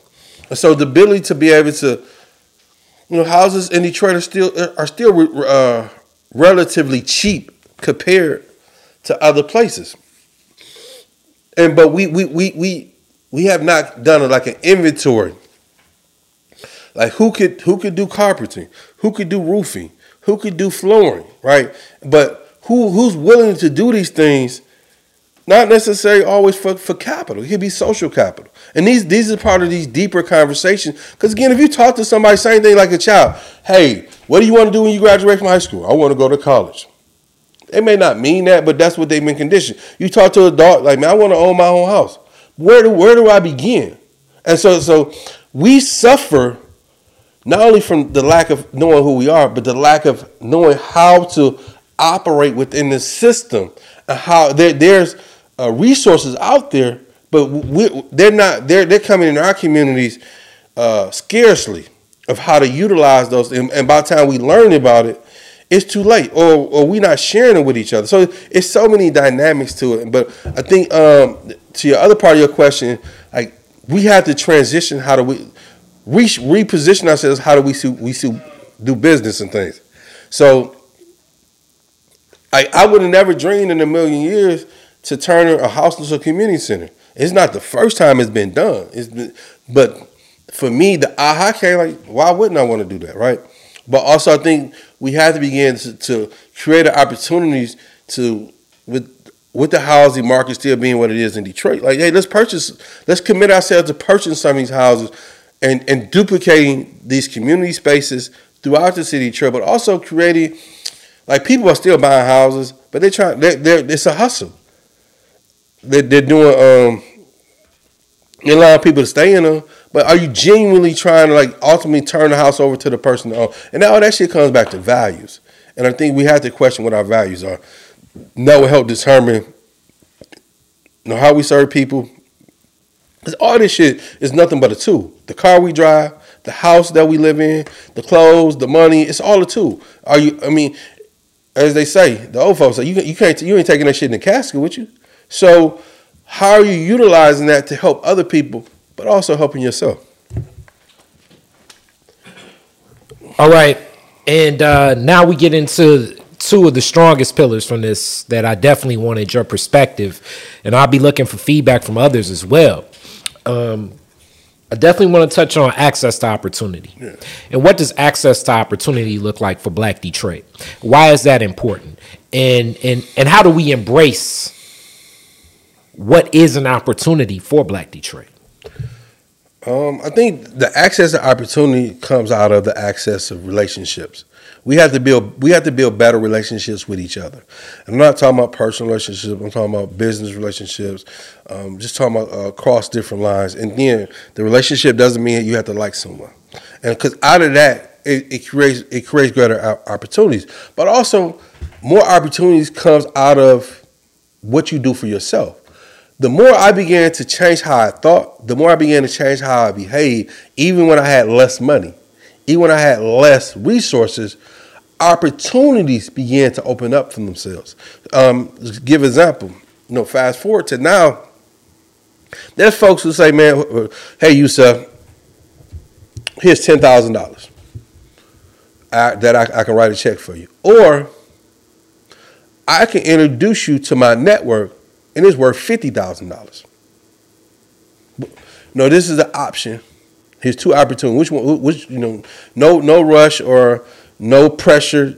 Uh, you know, take your time, think about it. Which one that you want to um, operate out of. At one point, I probably would just take the ten thousand dollars and keep it moving, right? Because how often do you see ten thousand dollars, you know, like that, right? But when you look at the fifty thousand, uh, uh, more importantly, the networking, again, the relationship, your net worth has to be determined by your by your your network. Again, repeat your your net worth has to be determined by your network.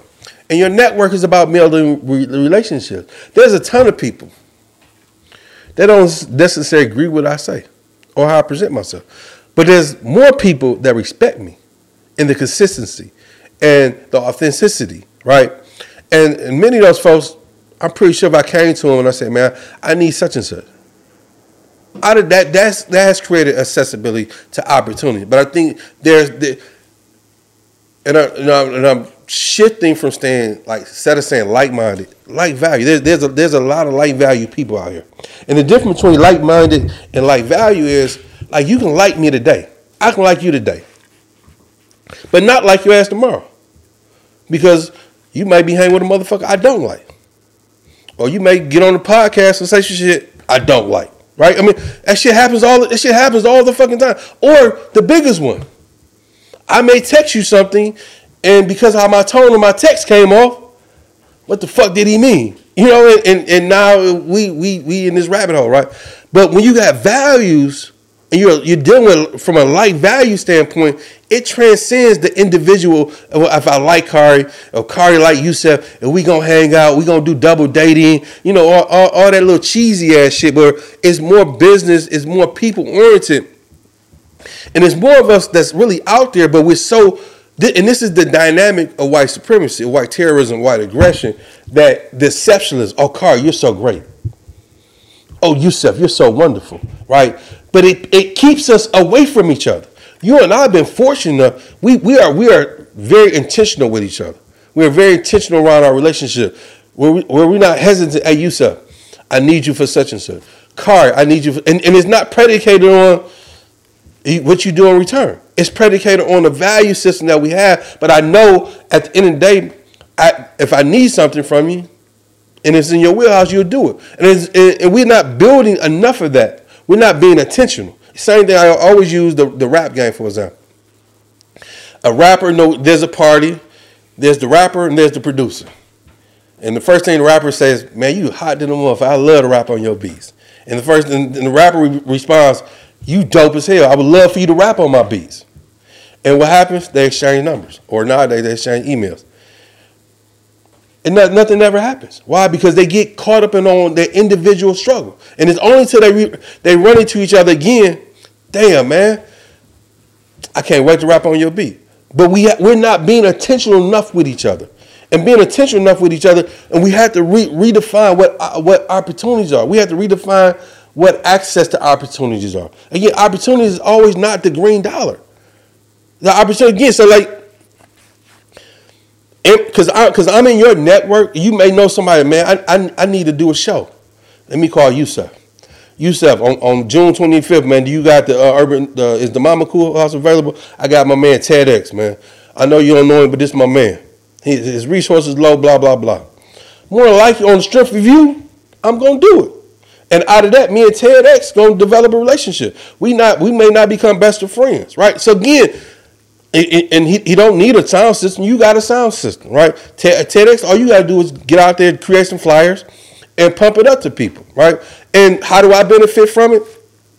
New new people are learning about the mom, the Mama Akua House. Overstanding like you and I are on the same page level. Now there's different dynamics in the struggle, economically, whatever, but we're we're, we're even. And we benefit from each other by, by being intentional of sharing and loving each other. And then also as, in, that same scenario, so say me and TEDx do develop a relationship. And something break down. First person who I'm calling, Khary. I need you to holler at TEDx, man. He on some bullshit. Or Car, Yusef, man. I met him through you. I mean, I it's it's cool to fall out with each other. It happens all the time. But in that process, we have to sit down. What what is it? Is it childish? Is it high school shit, or is it some real shit? Because I mean, for me, you know, if, if you sold, if you betrayed people, if you tried to, you know, sleep with my woman, you know, you stole some money. I mean, there, there's some shit like unforgivable, right? But then even then, if you push me for the greater good, I'll be in a room with a motherfucker. I coexist with him or her. I mean, and I think these these are the dynamics that like we're not doing enough of. And, and and what happens is the system, and the system doesn't create itself. There's individuals who create the system, but then there's dynamics from the system. And so, you know, white folks and the people in positions of power, they see they see greater good in you than I do and it's not until later on, and then they scoop you up. So now you're so insulated in that situation that you no longer can be able to work with me in the way that I need you to. Or it may happen to me. Right? But we have to have be more intentional and by closing these doors, and I've repeated it before, closing the ranks. And like this is a war situation that we in as a people. And we had to create a strategy. Who was our enemy? How does this work? How does this function? You know, Khary I can't, I, I can go and, and do this presentation, but it'd probably be better that you do it. You're probably the more smooth of us two. You, you probably have the better intelligence. Not to say I'm less. I mean, again, this is the strategy that we have to have. In, my ego, can I put my ego aside for the greater good? You know, to be able to to to maneuver like that. Hey, and also understanding like the pressure things that that work against us, we flip that.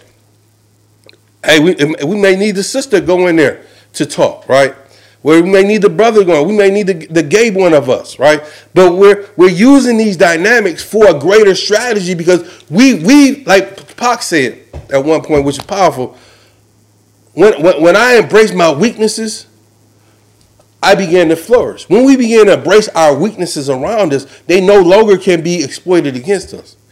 No longer, again, Khary, the guy that went to Harvard, Yusef, the guy that went to the penitentiary. But now he's now that I come home, I'm getting treated like the guy that went to Harvard, and the guy that went to Harvard getting treated like the guy that's on the streets. I mean, this is the trickology of what they do of the old Willie Lynch shit. And and and also another part of this struggle and this strategy, they don't always have to know that we're working together.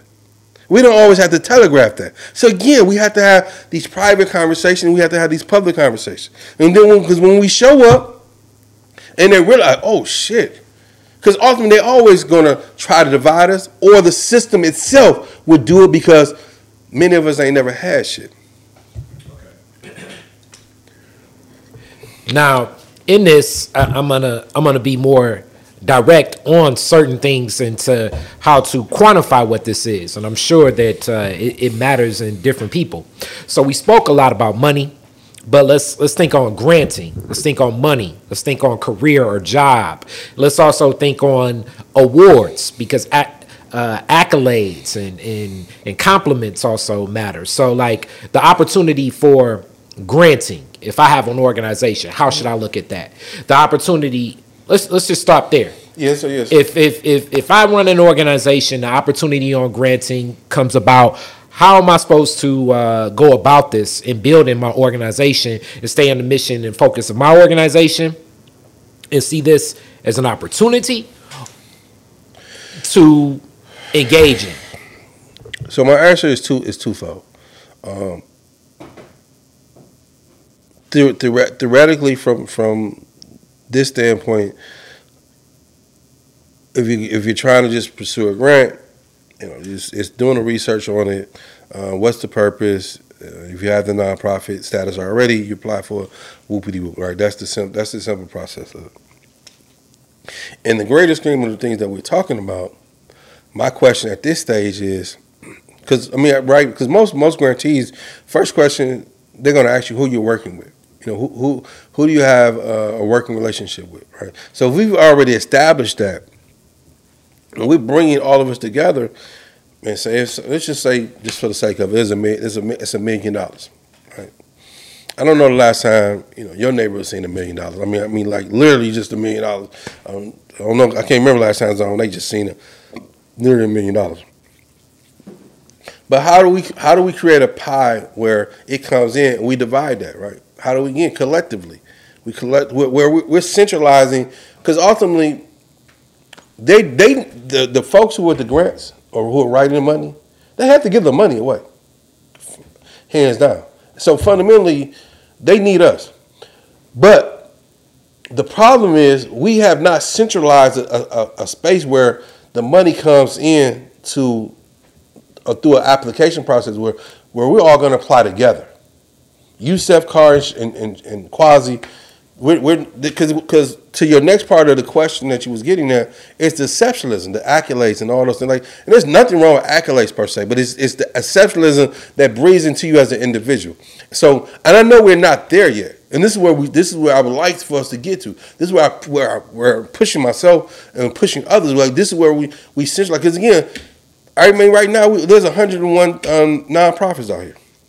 Somebody right now, that's that's we're in the new year. That's that's a goal of this. I want to create my own nonprofit. So again, business wise, you know, why can't I come up under like again? Detroit is different, and just theoretically, I just don't.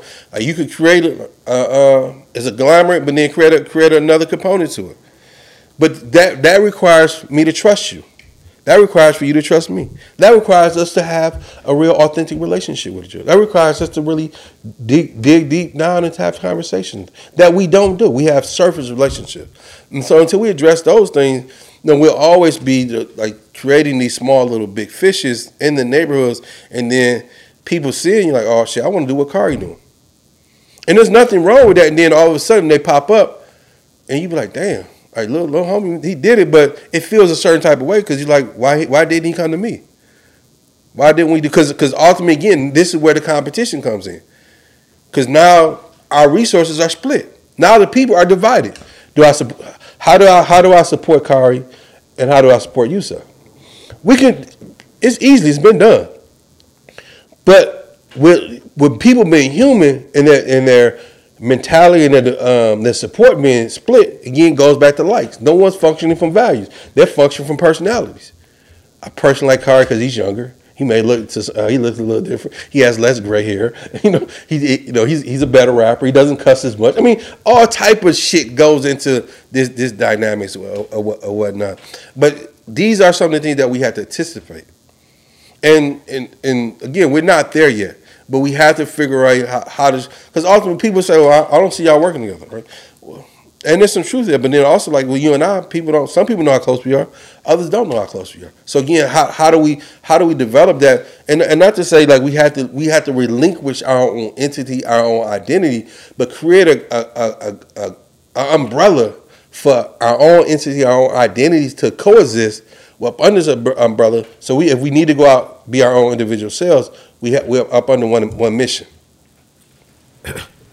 And you just spoke on granting, but let's speak more direct to personal job and career.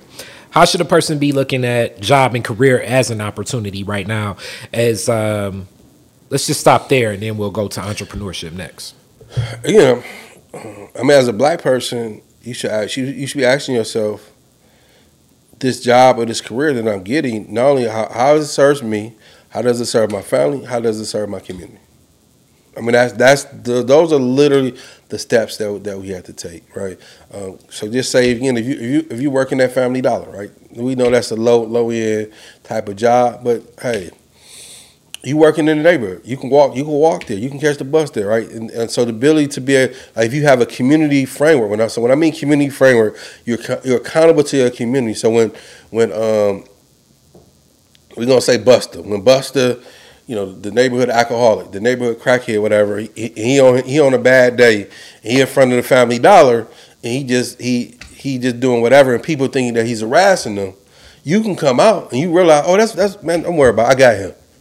I know him. I, I grew up around him. I mean, he just got a bad day. We don't need to call the police.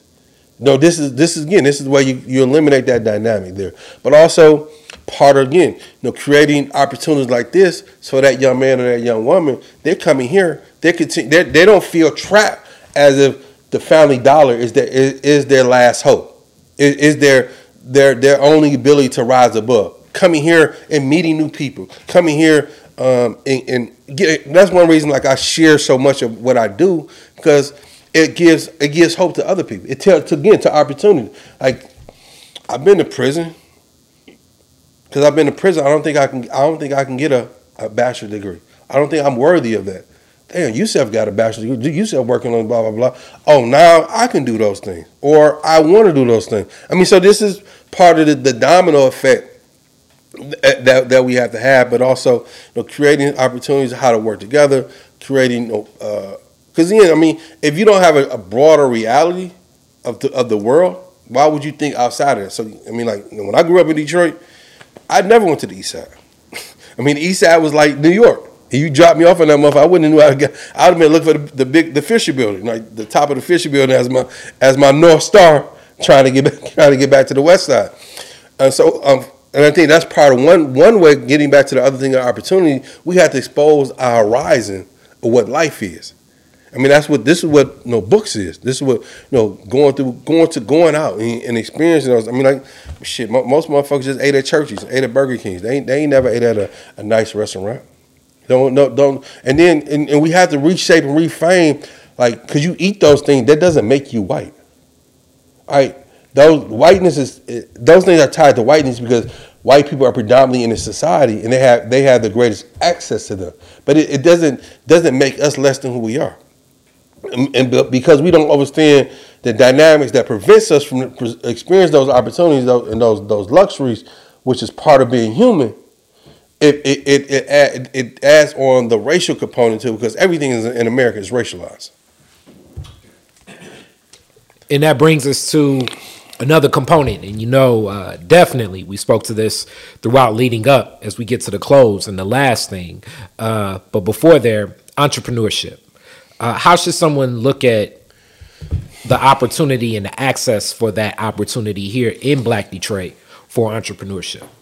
So yeah, entrepreneurship is a very tricky word, right? So I'm so I'm just keeping in the, the simple complex is, is you know, as you start a business for yourself, right?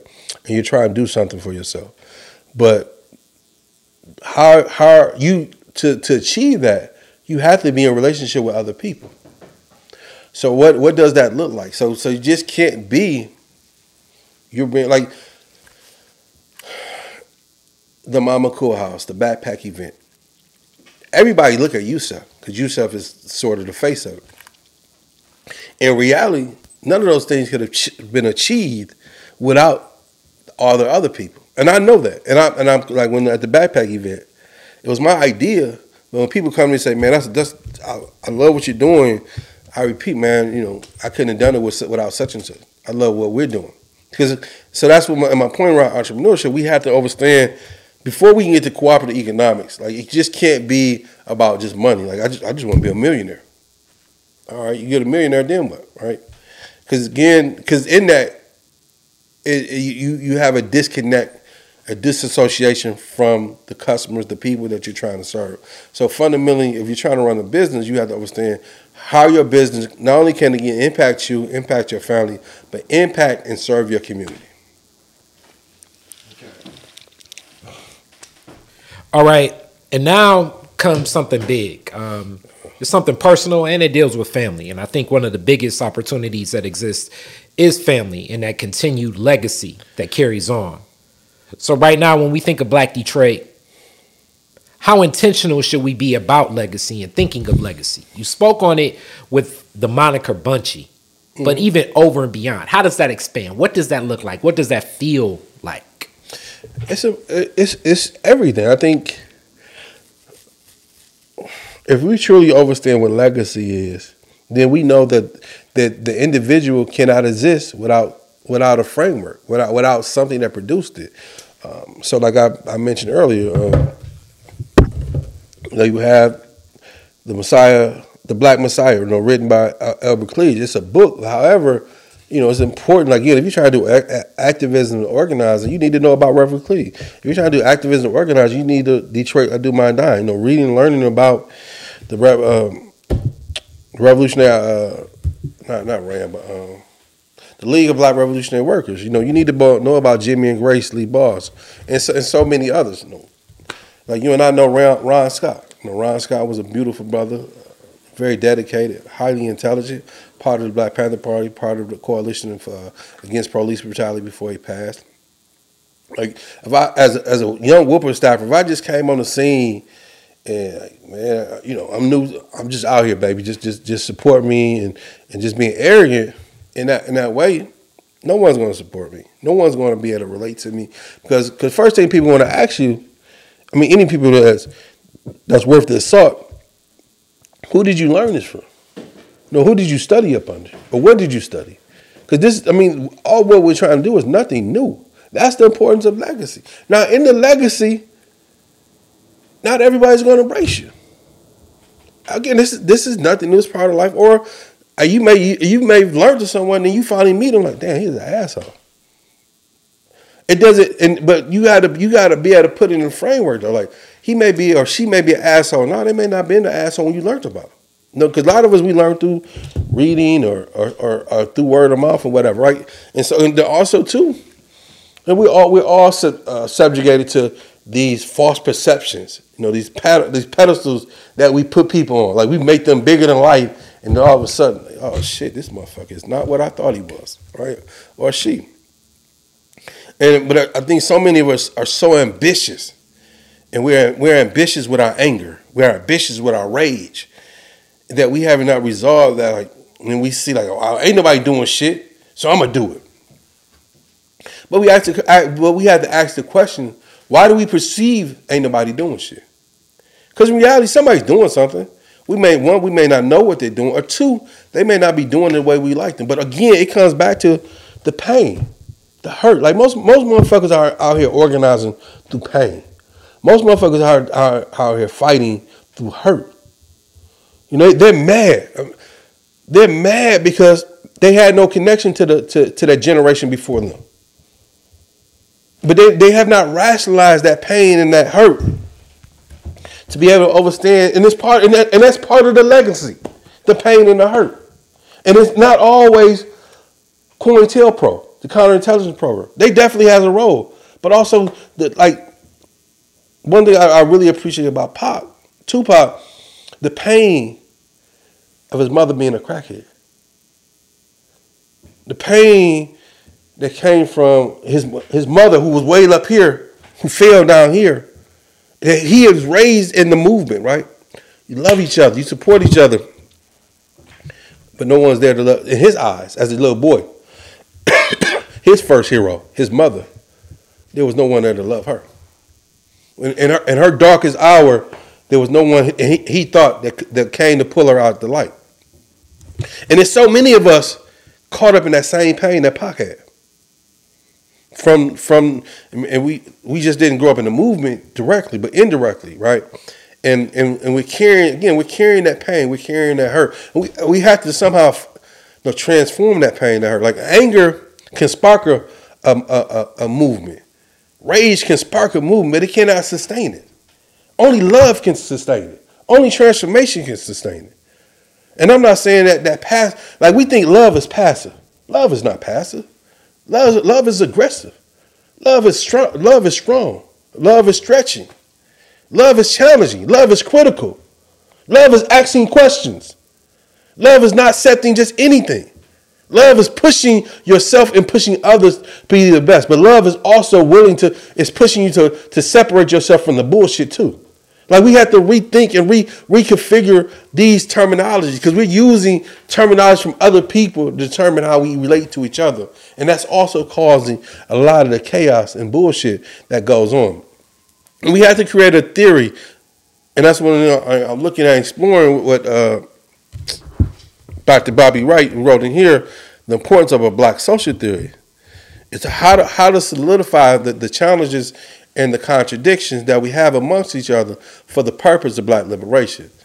And that's where, and, and I think the anger and the pain, and like I said, we all have some level of anger and pain is greater in, in, in some ways. And until we resolve that, is, is, is, is, is going to prevent us from understanding the importance of legacy. And so le- legacy is, is not only something that we that we embrace, but legacy is something that we leave. And so what the question, what type of legacy that you're going to leave? But also, like we, we're too we're too subjective. We're not objective enough, and and, and we're we're too YouTube channel watching motherfuckers. We're too taking shortcuts of trying to be like certain certain individuals versus being being ourselves by learning through other individuals and shit. All right, now you spoke to legacy of thinking from a historical perspective, but now let's talk a little bit about family and mm-hmm. children and, and building there uh, as your son grows, uh, as your sons grow, um, your connection, you, you, you open with the passing of your grandmother. Um, please speak on family and what that legacy is in Black Detroit right now. Well, I mean, I think part of that is, yeah, I think most of us don't know or we lost the, the touch of the reality of, of the, trans, the, the, the tradition you know, this black radical tradition of coming from the South and coming to the North, of, of fighting for, for equality, fighting for freedom, you know, the freedom circles, right? And we, we've got a taste of, of progress. And it, it, it has compl- uh, made us made us complacent and shit. And then we seeing the bullshit and we've become angry as a result of the bullshit. And, and the complacency and the anger together is not, is not a good mix. It's like mixing oil and water. So again, fundamentally, my legacy starts with my grandfather, my grandparents, you know, who comes from the South, who migrates up here because of their their, their parents, right? And my you know, part of the legacy again, I, I don't embrace Zone Eight because of the gang aspect that I helped create. I don't. Um, it's a neighborhood that I'm associated. I've been fortunate to associate to be associated with because my grandfather p- purchased a house in the neighborhood that that was the first legacy that that, that I was introduced to, which was was was powerful. Um, the second part of my legacy is you know understanding the relationship between my grandfather and my mother. You know, him, she being his only child, and she and she her naming me after him. And then the extinction of that legacy, you know, my father, you know, meeting my father in prison, and over and, and embracing all the things that he can teach me. So so being uh, clothed and all of that. Now my responsibility is to share that with my son, share that with my nieces and nephews, but also help help others realize that and that. So because Yusef Shakur doesn't doesn't uh, come out of thin air. He comes from somewhere. This is you know Khary. Khary doesn't come out of thin air. You know, I mean when you when people come over and they come to the Detroit different house and like, I mean I lived there, you know, 30, 40 some years old. I've lived here all my life. You know, this is the house that me and my parents grew up. This is the house that my, my grandparents grew in, right? Uh, we traditionally, man, nobody may live here, but hey, and this is where it's getting, the, like, the time has changed, but you, out of that legacy, you you you you maintain that legacy. So when you walk in the house, you, you see the the uh, the plat of your grandmother and, and grandfather, and whatnot. But you you you're doing you're expressing it through who you are. So this is the part of the new legacy that you're adding on to. Same thing here. Like when people come in, they realize like, I literally my mother lives down the street. Um, so, but also like when we was doing a backpack event, you know, down the street at my mama's house. Like you saying, like you just don't invite anybody to your mama house or to your parents' house and shit. And so, so part of that was shifting how we thought, but also my mother, you know, you know, I joke with her because when I was a kid, my grandfather like that lot is yours. So like, mine is my lot, but she owns it. So she allowed me to use her lot. But then what what happened? She started. She cooked the food. My sister started getting involved. Like they not activists. They not everyday activists, but in that in that type of environment, in that type of uh, setting, we created opportunities for them to get involved. And so out of that, what happens is, you know, growing up, walking walking down the street, just going to the to walking to the community house or whatever, and the little kid be like, "That's the guy that gave me a backpack," or "Thank you," or the kids coming home from college like, "Hey, I remember you gave me a backpack," or I mean, it's so many things that like this is part of the family. Well, because there's the immediate family, but then there's the extended family. We forget about how important the extended family was in the black community. And we have to get back to that. Because, you know, you, when you, like, you know, you're a single mother and, uh, or, or, a single dad or whatever the case may be, and you got to make a run, and you can't take the kids with me. Hey, Car, can you watch them or look out for them? Uh, woo, woo, woo. Or can, just go play with Khary kids. I mean, this is, you know, this is the type of the kinship that we develop.